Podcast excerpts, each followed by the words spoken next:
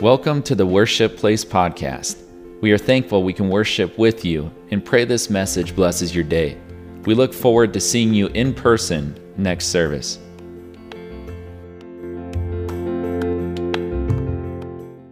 God has blessed this church with a, a, a wonderful group of preachers that can preach well. You've heard a few of them already this past week. You're going to hear another one today.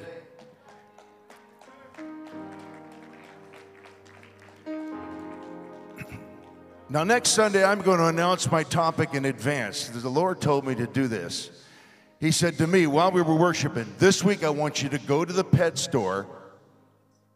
I want you to buy a goldfish and a bowl and some rocks and a vegetable that goes in there. And I want you to bring it to church Sunday. And I said, Oh Lord, you're not going to make me eat it, are you? He said, As of right now, no. And he said, I want you to preach to the people Sunday how to see through a glass darkly.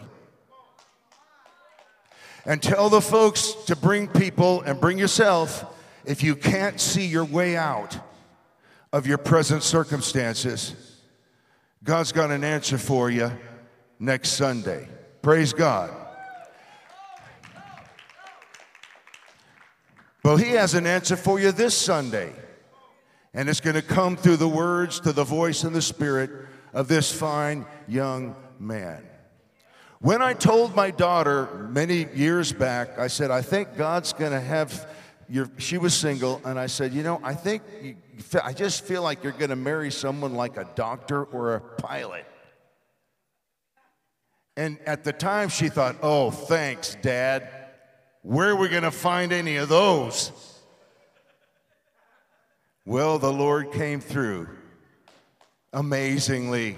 Not only just her marrying a doctor, but a fine Christian man of faith, lover of God, lover of souls, humble, smart, all of those things. Put your hands together as Brother Jonathan, Dr. Jonathan Tackett, comes to bring us a word from the Lord. Praise God.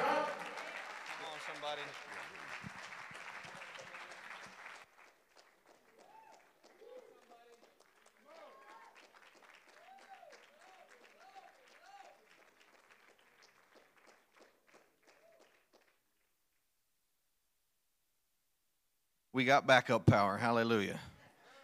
Hallelujah. Why don't you clap your hands to the Lord like He deserves it? Come on, come on, like He deserves to be praised.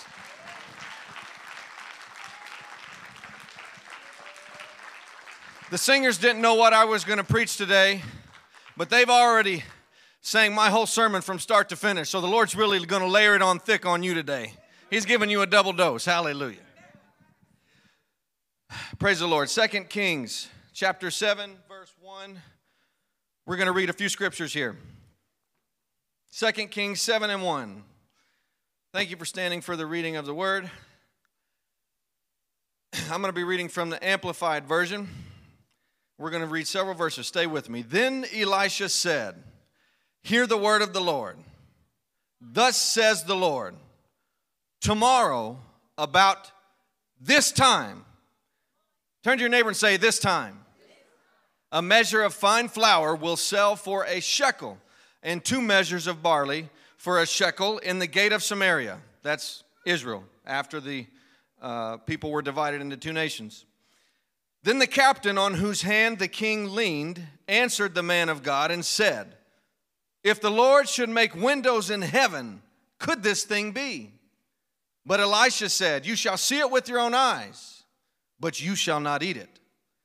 Now, four men who were lepers were at the entrance of the city's gate, and they said to one another, Why do we sit here until we die? If we say we will enter the city, then the famine is in the city, and we shall die there. And if we sit still here, we die also. So now come, let us go over to the army of the Syrians. If they spare us alive, we shall live. And if they kill us, we shall but die. So they arose in the twilight and went to the Syrian camp. But when they came to the edge of the camp, no man was there. No man was there. For the Lord had made the Syrian army hear a noise of chariots and horses, the noise of a great army. They had said one to another, The king of Israel has hired the Hittite and Egyptian kings to come upon us. So the Syrians arose and fled in the twilight and left their tents, horses, donkeys, even the camp as it was, and fled for their lives. And when these lepers came to the edge of the camp, they went into the tent and ate and drank, and they carried away silver, gold, and clothing, and went and hid them in the darkness. Then they entered another tent and carried from there also, and went and hid it. We're going to skip to verse 15. Then the king's servants went after them to the Jordan. And all the way along the road was strewn clothing and equipment which the Syrians had cast away in their flight. And the messengers returned and told the king. Then the people went out and plundered the tents of the Syrians, so that a measure of fine flour was sold for a shekel, and two measures of barley for a shekel, as the Lord had spoken through Elisha. The king had a, appointed the captain on whose hand he leaned to have charge of the gate, and the starving people trampled him in the gate as they struggled to get through for food. And he died, as the man of God had foretold when the king came down to him. The word of the Lord to you today that he has already spoken to us, I'm going to call this time tomorrow. This time tomorrow. Turn to your neighbor and say, This time tomorrow. This time tomorrow. You see, God's really specific. There's no uncertainty with Him. He knows exactly when your moment of deliverance is going to happen. He knows exactly the circumstances in which it's going to happen. He's got it down to the day, the minute, the second. There's no ETA with God. There's no estimated time. There's no estimated anything. This time tomorrow, this time tomorrow, not sometime tomorrow, not maybe tomorrow, not sometime in the next week, not the delivery guy that says between this time and this time, but this time tomorrow. You can count on it. Turn to your neighbor and say, This time tomorrow, you're going to see it. Let's ask the blessing of the Lord on His word. Lord, we thank you so much for your goodness, your mercy, for your grace, for the word that you've already bestowed upon us this morning. Confirm your word to us, Lord. Let it take seed in fertile soil and let it bring forth that's what it has gone forth to do. To accomplish your purpose, God. We come to you humbly, God, and ask for a continued powerful move, for more, Lord, a double portion, pressed down, shaken together, and running over of what you have for us. In Jesus' name. Everyone said, In Jesus' name. You may be seated in the presence of the Lord. Sunday school, you are dismissed. Let's go to work. So, the context of this story that we read in the scripture can be found by backing up one chapter 2 Kings chapter 6. And here we see King, the king of Syria warring with Israel. And there's a very famous story in this chapter of the Bible that many of you are familiar with. And the context of this is that the Syrian king sets up his camp eh, because they had been warring with Israel or Samaria. And Elisha warns the king of Samaria not to go near where the enemy camp is. The king of Syria finds out, gets mad, finds out Elisha warned the king of, of Israel or Samaria. And so the Bible says that he sent a great army in the night and surrounded the city of Dothan where Elisha was. Then Elisha's servant sees the army around him, and we can all quote this verse, and sees, sees the army of the enemy, the Syrian army, and he is afraid. And Elisha prays for his servant and says in verse 17, chapter 6, Fear not, for those that are for us are more than those who are against us. And he prays that the Lord opens the eyes of his servant, and the Lord does. And he sees a mount, the Bible says, a mountain full of horses and chariots of fire. But Elisha prayed at that point that the Lord would smite the enemy with blindness. He didn't say, Lord, smite the enemy, kill him. He didn't say destroy him. He didn't say slaughter him he said, Smite them with blindness. The Lord does it. Then he brings the army of the Syrians to the king of Samaria. and they're blind. And then he prays for the Lord to open the enemy's blind eyes. And God does it. And then the king of Israel sees the army of the enemy and he says, Should I kill them? And Elisha says, No. And then he feeds them. And then he sends them back. This is the enemy of Israel they've been warring with. And Elisha says, No, feed him. Let him go back home. So, in the scripture, we see what is perhaps a passage of months or even years, because it says in the middle of chapter 6, afterward, or in other words, sometime later, the king of Syria, Ben Hadad, gathers his, now his, not a great army, but his whole army and besieges Samaria to get revenge because he was up still warring, had a bad attitude, whatever it was. But the Bible says afterwards, sometime later, he gathers his whole army and besieges Israel or Samaria. And that leads us up to our text because the second half of chapter 6 describes the kingdom of Samaria being besieged. And things are so bad, the people are starving. The Bible says a great famine came to Samaria. They're eating animals they normally wouldn't eat. They're selling, the Bible says, selling donkeys' heads for 80 shekels, and a donkey is unclean. They don't eat donkeys. And the head of the donkey is perhaps the worst and cheapest part. So they're selling parts just to eat that they wouldn't even normally touch. And then the Bible even says that there's some theologians describe selling animal excrement to eat. This is how bad it is. Toward the end of chapter 6, the passage says that the king of Samaria sees a mother crying out in the streets as he's walking about the city walls. And she cries out to him and describes a terrible thing that she's done. She boiled and ate her own son. And the king gets so mad, he wears sackcloth, and perhaps to avert God's anger at this terrible act. But he has, that we see in the scripture, no spirit of penitence or self humiliation. But then he gets very mad about the whole situation. And regarding Elisha, he says the very words that his mother, who is Jezebel, his mother, Jezebel, he says the same words regarding Elisha that she said regarding Elijah which is, May God do so to me, and more also, if the head of Elisha shall stand on him this day.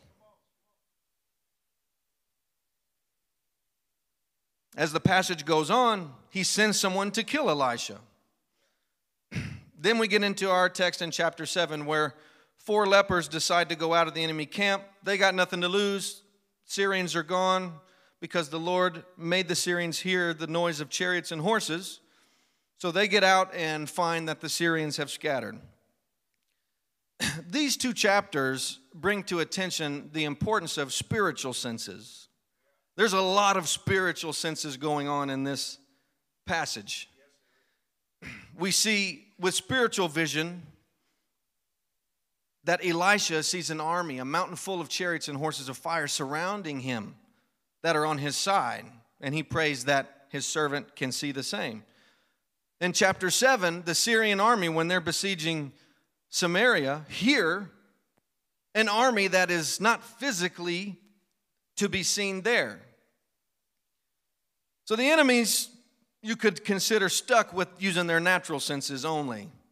So their assumption wasn't even that the army of God was marching on them. They were so contained in their own physical senses that they assumed Israel had called for backup from Egypt or another nation. And that was incorrect. You see, when you can only use your spiritual senses, you miss seeing the army that's actually surrounding you. When you don't have spiritual vision, you can't see a spiritual attack coming. You can't see God's protection. You can't hear and recognize a lie from the truth. You can't distinguish the enemy from God. You can't hear God's voice. You can't feel a touch from the King of Kings. Somebody needs to pray today that their spiritual eyesight would be opened. Somebody needs to say, God, open my eyes and let me see what you see. Let me hear what you hear.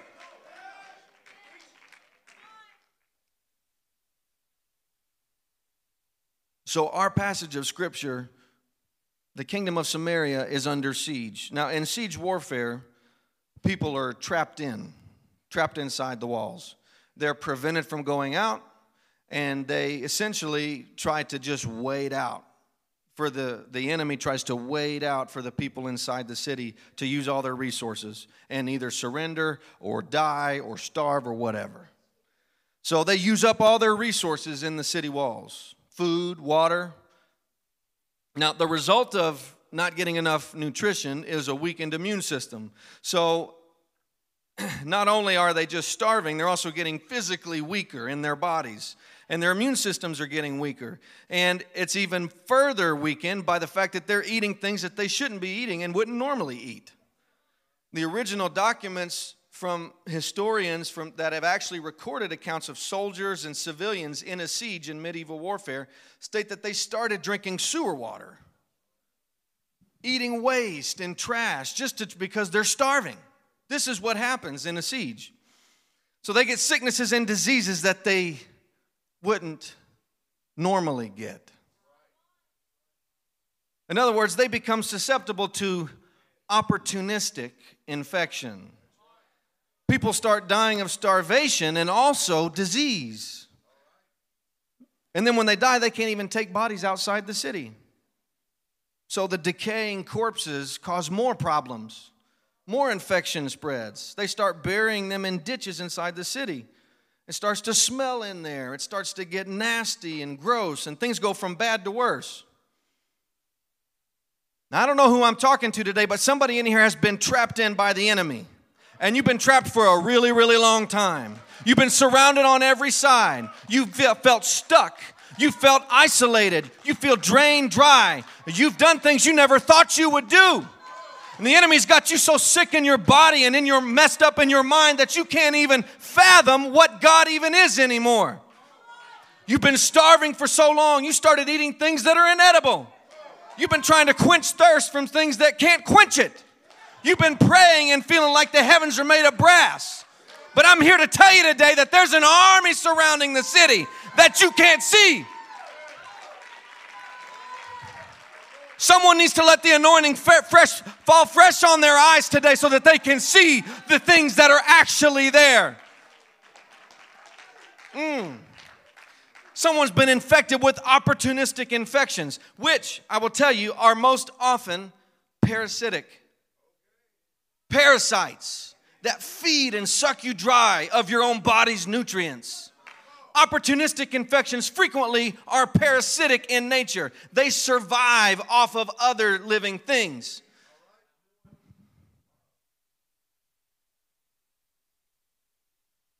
They're the type of infections that come in once you start giving in to fear and anxiety, despair, doubt, fear, hopelessness. Before you were just fearful and afraid and depressed, and now you're having suicidal thoughts. Come on, who am I talking to today? Somebody has let stuff in that they wouldn't normally think. They've gone places they would never go in their mind. Because once you start in the small things, it leads to something bigger and bigger. And pretty soon you've got an opportunistic spiritual infection that's eating you away and draining you dry like a parasite. Someone's been watching so much fantasy and playing fantasy video games, you have trouble knowing the difference between what's real and what's not. Someone's been giving into gossip. Who am I talking to? Somebody know, hey, you've been giving into gossip and now all of a sudden you have a spirit of Jezebel on you. Oh God, let it not be so. You've been listening to sad music and all day, all day long and then wonder why you're depressed. Opportunistic infections. The enemy's been trapping someone in a siege for a long time. And within the walls of your own home, you felt isolated. And the devil's been draining you dry of all your joy. You've been able to look outside the wall, but all you ever see is the enemy camping around about you. And you let yourself get discouraged and you see the negative things happening in the world, all the negative events, all the problems, the turmoil. And you think that your lot is just to sit here and starve and wait it out inside the walls. I see all the problems everyone else has. I'm looking and I'm seeing all the imperfections in the church. Uh oh. I'm looking outside and I'm seeing all the stuff that's wrong with these people. You see all the things that are happening, and you start to wonder whether or not God even cares. And you're turning to all the wrong things thinking it's going to help, like the news. It is never going to help. I'm not saying you need to be ignorant, but I am saying that when you need hope, don't turn the TV on. You see, somebody's let the devil convince them that there's no way out of the circumstance they're in. I'm telling you today that there is a way out. You just wait. This time tomorrow, you're going to see it. God will see you through. This time tomorrow, the enemy will scatter. You just wait and see. Somebody shout like you mean it. This time tomorrow.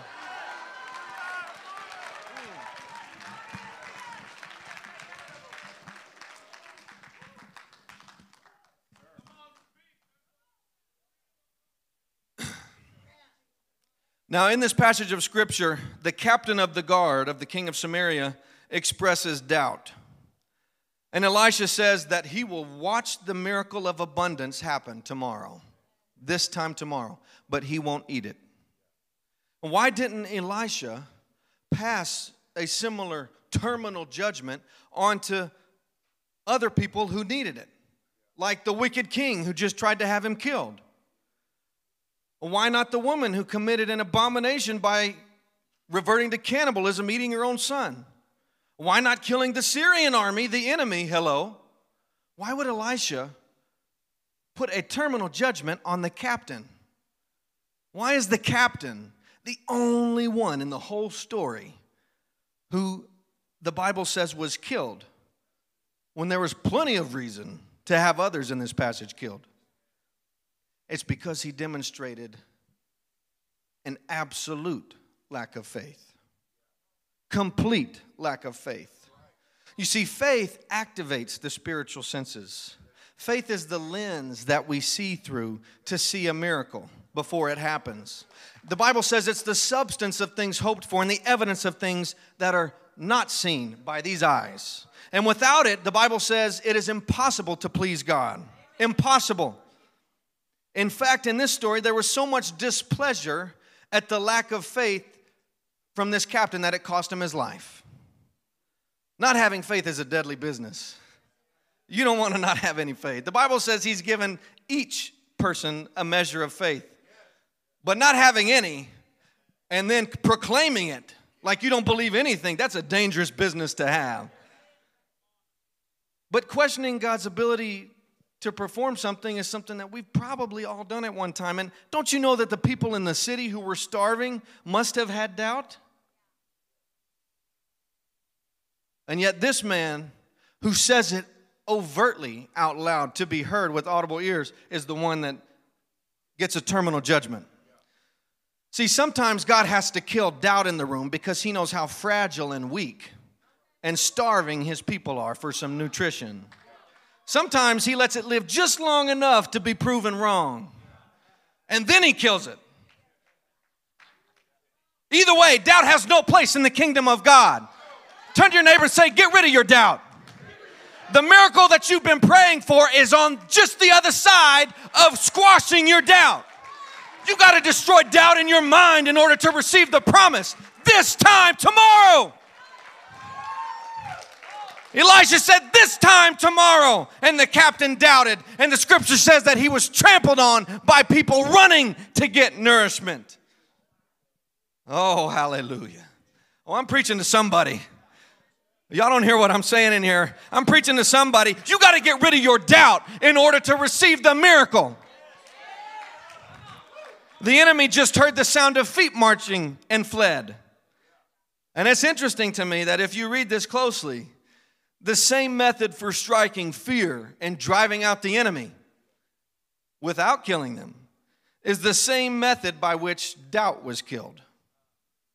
It was stomped on. Enemy hears stomping of feet, they run. And the man that had all the doubt in the kingdom inside the walls gets stomped on. Someone in here is about to trample on their doubt today. Someone's about to crush it under their feet. Someone's about to crush the hopelessness that's been talking to them while they're running to their victory. I said, on the way to your promise, on the way to your miracle, on the way to your victory, someone's gonna get rid of the doubt that's been following them for years and years. You've been trapped in the wall feeling like you ain't got any hope. And I'm telling you today, get rid of the doubt and you're gonna see your miracle this time tomorrow. Woo! Somebody needs to crush it right now under their feet. Somebody needs to stomp on it. Somebody needs to obliterate it.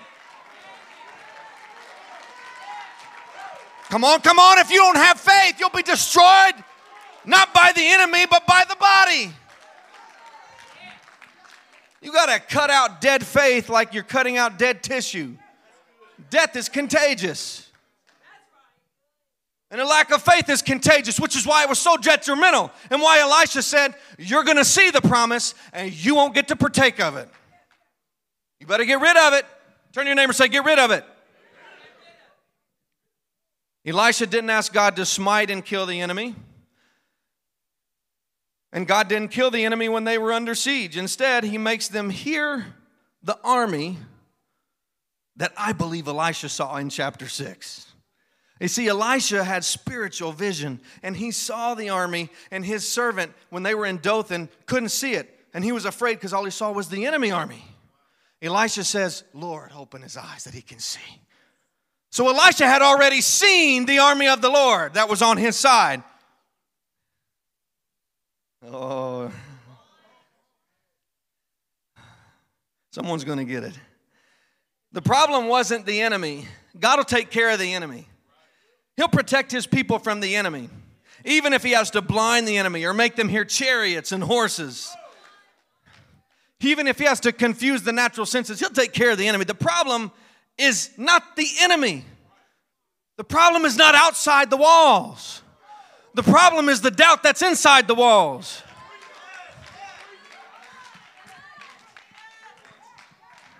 The problem, the problem, honey, is you.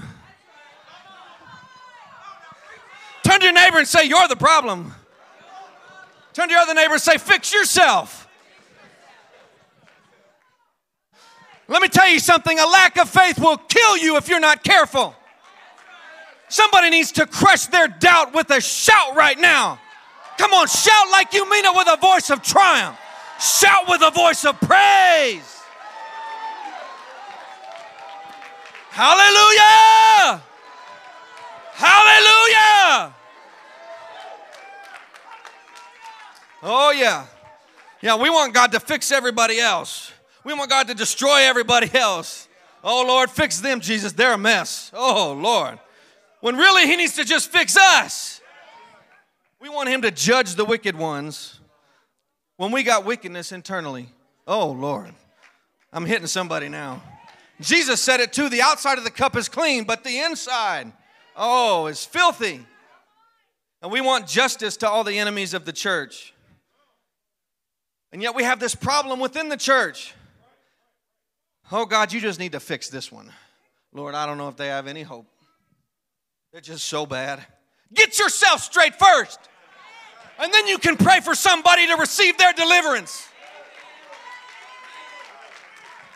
Some of you have been trying to fight the good fight and battle the enemy all by yourself, trying to fix everyone else's problems, trying to logic your way through it.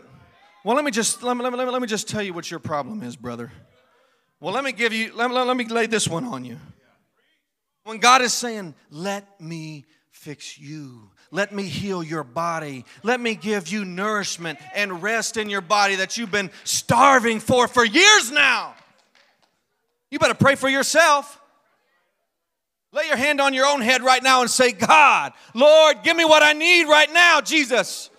Lord, sustain me, give me nourishment in my body. In the name of Jesus, God, open my mind, open my spiritual senses. Hallelujah.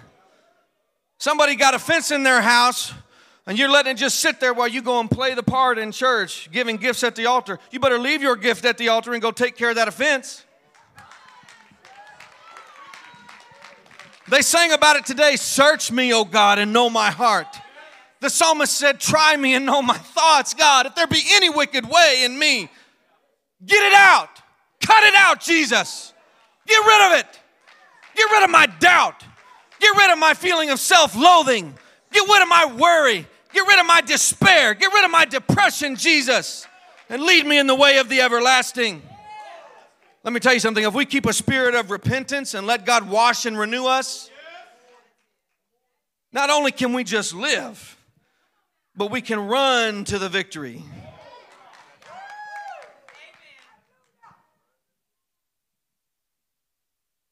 You see, Elisha was in the city walls that all this was happening in. He was in the same conditions, he was in the same circumstances. People in the city of Samaria were starving.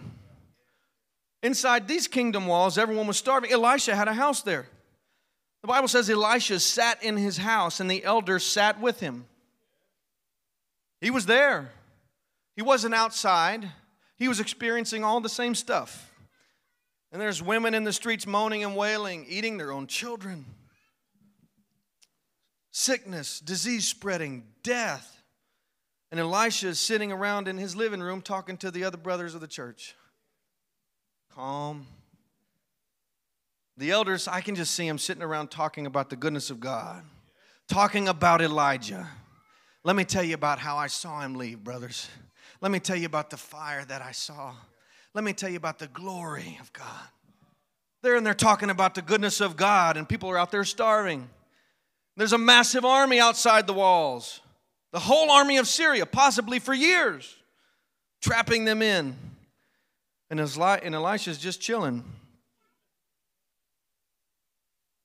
See, because when you know that God is for you,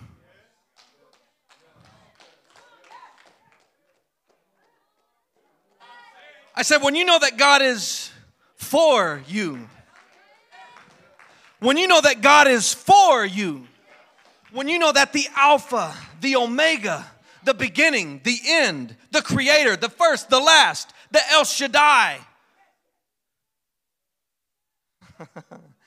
when you know that God is with you, you don't get scared even when you're fenced in.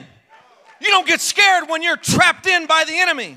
You don't get afraid of being besieged.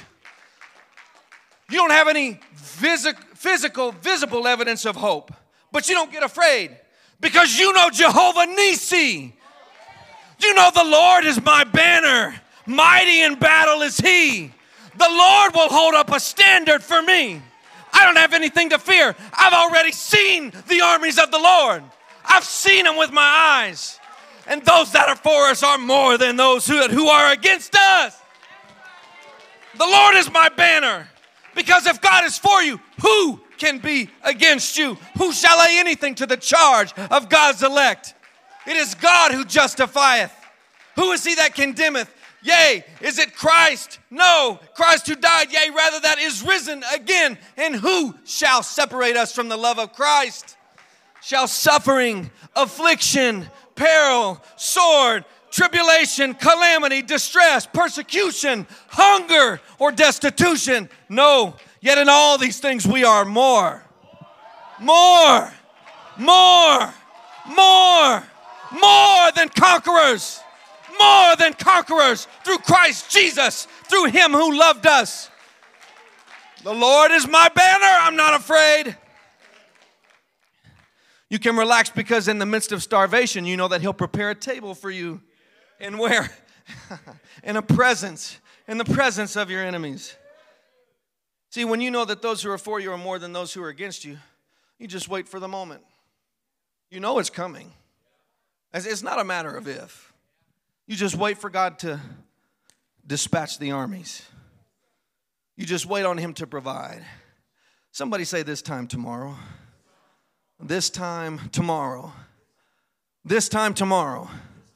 This time tomorrow. Someone who believes it, say this time tomorrow. Do you believe it? Say it again. This time tomorrow. This time tomorrow. This time tomorrow, we're going to see it. Elisha already knew God was with him. Elisha already knew that there was an army that the enemy couldn't see standing by. He remembered he'd seen it a great heavenly army ready to strike at the command of the Lord. So he's just sitting in his living room acting cool.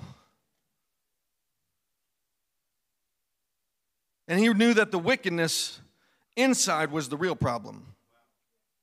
See, the king, while he may not have been as bad as his mother and father, but wicked King Joram also departed from the ways of God. And just like his wicked mother, he tried to have Elisha killed.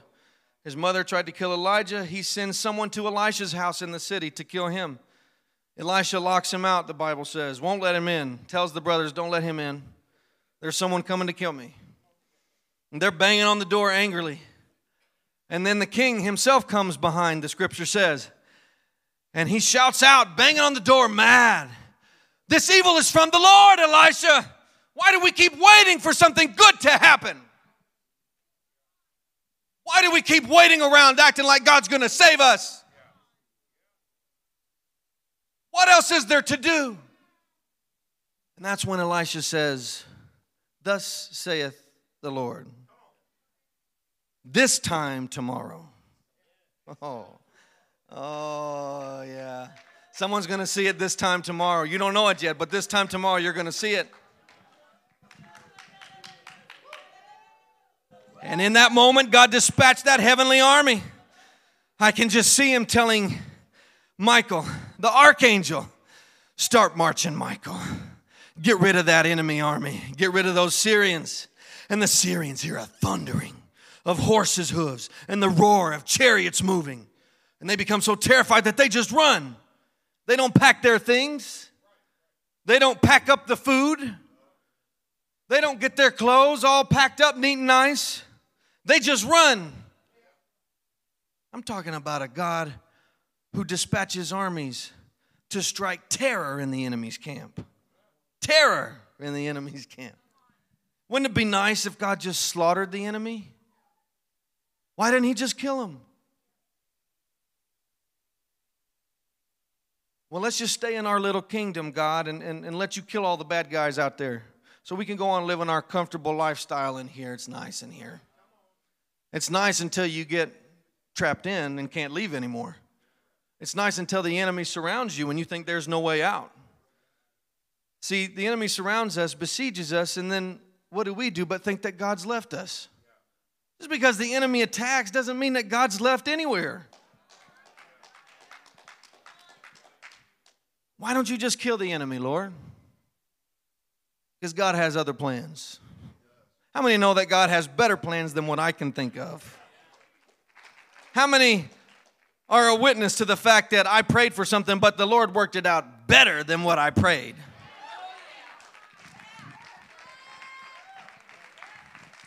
In this story, God doesn't kill him.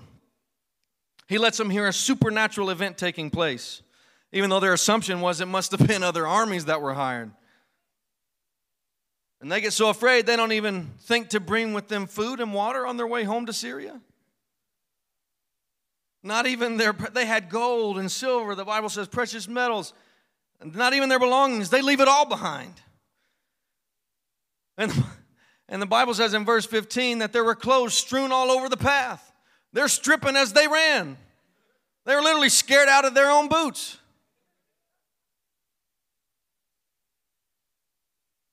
How many know that God doesn't just get rid of the enemy, but then he blesses his people abundantly? I'm talking about a God who can use the weapons of the enemy and then give them to you. A God who can turn the enemy's weapons and the enemy's traps that they set and then work them for your good. Oh, I dare the devil to come on, devil. You're going to try and lay a trap for me. You're going to fall in it yourself. Go ahead. Bring it. Bring it. Those that are for me are more than those that who are against me. You can't touch a child of the King of Kings. Well, I'm talking to somebody in here. The Lord's going to give you the weapons of the enemy. He's going to give you a new set of clothes, fresh clothes, new weapons, new equipment, gold, riches. Hmm. See, if God had killed the enemy, all those nice new clothes would have been soaked with blood.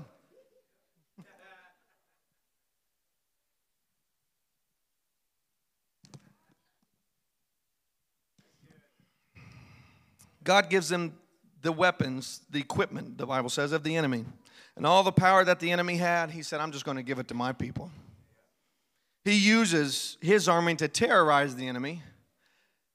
and then gives us everything that the enemy was using against us. Oh, oh, someone's got more weapons than they knew. Someone's got more in the arsenal available to them than they knew they had. I'm talking to somebody in here. See, the stuff the enemy was about to use against you, the Lord's about to gift to you. He's going to do it today. The weapons they've been threatening you with, the Lord's about to strip them of those weapons and put them into your hands. We're talking about a transplantation of wealth, a transplantation of food, of abundance, of prosperity. That's the definition of prosperity abundance. The end of this story is that the people had more food than they had money to buy it with. The scripture says, by this time tomorrow, bread's even going to be cheaper than it normally is. More supply than there is the demand. Our God is the God of supply and demand. He owns the cattle on a thousand hills. He manipulates the supply so it changes the demand. That's Jehovah Jireh for you. Scripture says, I sent you to reap a crop for which you have not toiled. Other men have labored, and you have stepped in to reap it, the results of their work. Someone's about to step into something that they didn't even have to work that hard for. Someone's about to step into a victory that they've been working on for years, and they're about to find that the Lord had even more stored up for them than what they imagined. I'm talking to someone who's been praying a prayer for a long, long time. Someone who's been desperate for deliverance, for a miracle. You're about to get it. But the Lord's about to give you more. The Lord's about to give you more. He's about to give you more. He's about to give you more. More. More. More. More. In the space of one day, God will give deliverance to his people. This time tomorrow, in just 24 hours, God turned around his people's starvation into abundance. That's how quickly God works. You don't have to understand the way God works. For those that are a little weaker in faith this morning, you don't have to see the armies of the Lord. There are some of us in here that can see them. There are some of us in here that have seen them. And we got enough faith to pray for you that the Lord will open your eyes. The Lord's about to give you more than what you've been desperate for. He's about to turn your mourning into dancing. He's about to give you a garment of praise for a spirit of heaviness. You may be starving in your soul, but God can turn it around in just 24 hours. This time tomorrow, in just one moment, the armies, the chariots of the Lord can charge and drive off the enemy. One day can change everything. One day can change everything. There's no room for doubt. The only doubt that's listed that was spoken out loud was trampled and killed at the gate. We got to get rid of doubt in this place today. We can't keep living another day in doubt and fear. It's time for the people of God to act like they got nothing to lose, to act like they know who their God actually is. Someone in here has been afraid to get outside the walls of their own mind. They, they've just been stuck in the turmoil and they can't even see who's. We, we, we need to pray for you today. I don't know who I'm preaching to today. Someone's been struggling in their mind so much. You've been trapped in those walls, and the devil's been sucking you dry of all your joy, your hope, your peace. Is there anyone in here who's starving and desperate for a word from the Lord? Who's desperate for a source of strength, of peace, of joy? Who's desperate to be filled up to where their cup runs over? God can supply a whole kingdom with food, He can supply all your needs. He set loose the captives of Samaria with just a sound that the enemy heard. Enemy didn't even have to fight to defend themselves. They became so afraid they just ran. We're about to send the enemy running today. Oh. Someone clap, someone shout, someone stomp and let the enemy hear your praise. We're going to get them running today. Someone's about to walk into the enemy's camp and take all their own weapons. The enemy's about to be driven out without you laying a finger on them because God wants to give you more than what you asked for. Stuff you didn't pray for. Pressed down, shaken together, running over. Someone's getting ready to walk into a new job. Someone's been struggling with their finances. The Lord's about to not only open up a door for you to pay your bills, but give you more than you need. What are you going to do with the abundance? What are you going to do with it? You're going to hoard it? You're going to hoard it at home, and then when you die and Jesus comes, it's not going to be for anything. You're going to use it to bless others and bless the kingdom. Huh? I'm talking to somebody today. Someone's getting ready to raid the enemy's supplies. You better figure out what you need because you're about to have access to it. Someone doesn't have a means of transportation. The Lord's about to give you a car this time tomorrow.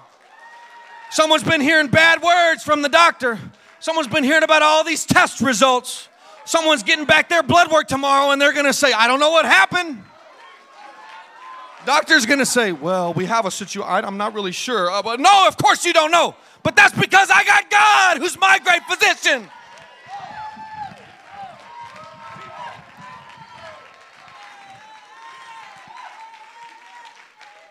You're going to walk into treasures that you didn't even store up, walk into blessings that you didn't earn.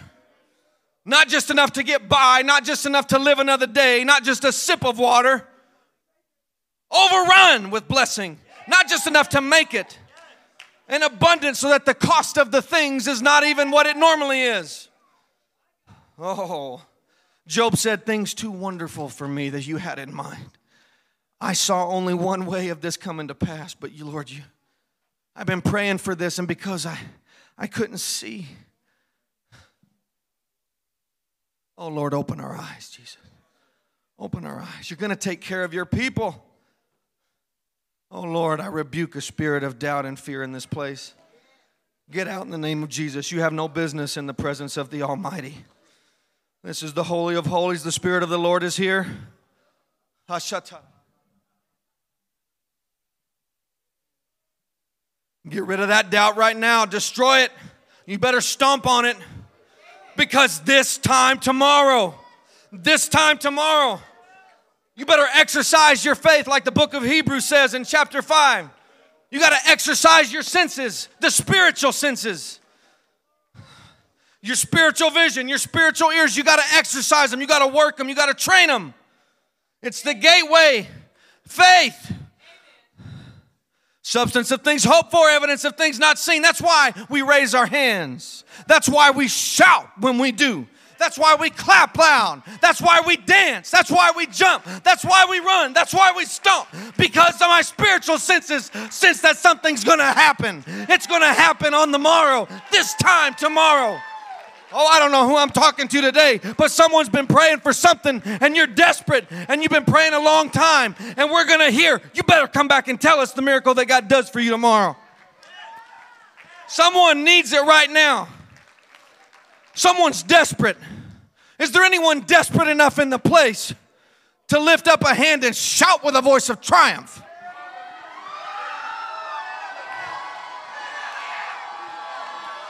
Come on, come on, this time tomorrow, this time tomorrow, this time tomorrow.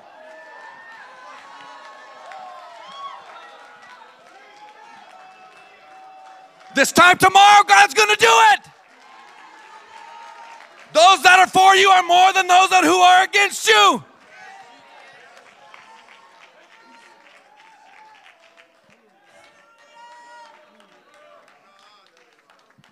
You're about to walk into abundance. You better give thanks for what the Lord's about to do. Don't be inhibited by your physical senses, that you only praise God for the things that He's done. Your physical memory ain't that good, honey. You're gonna forget. You better start praising for the things that God's gonna do for you.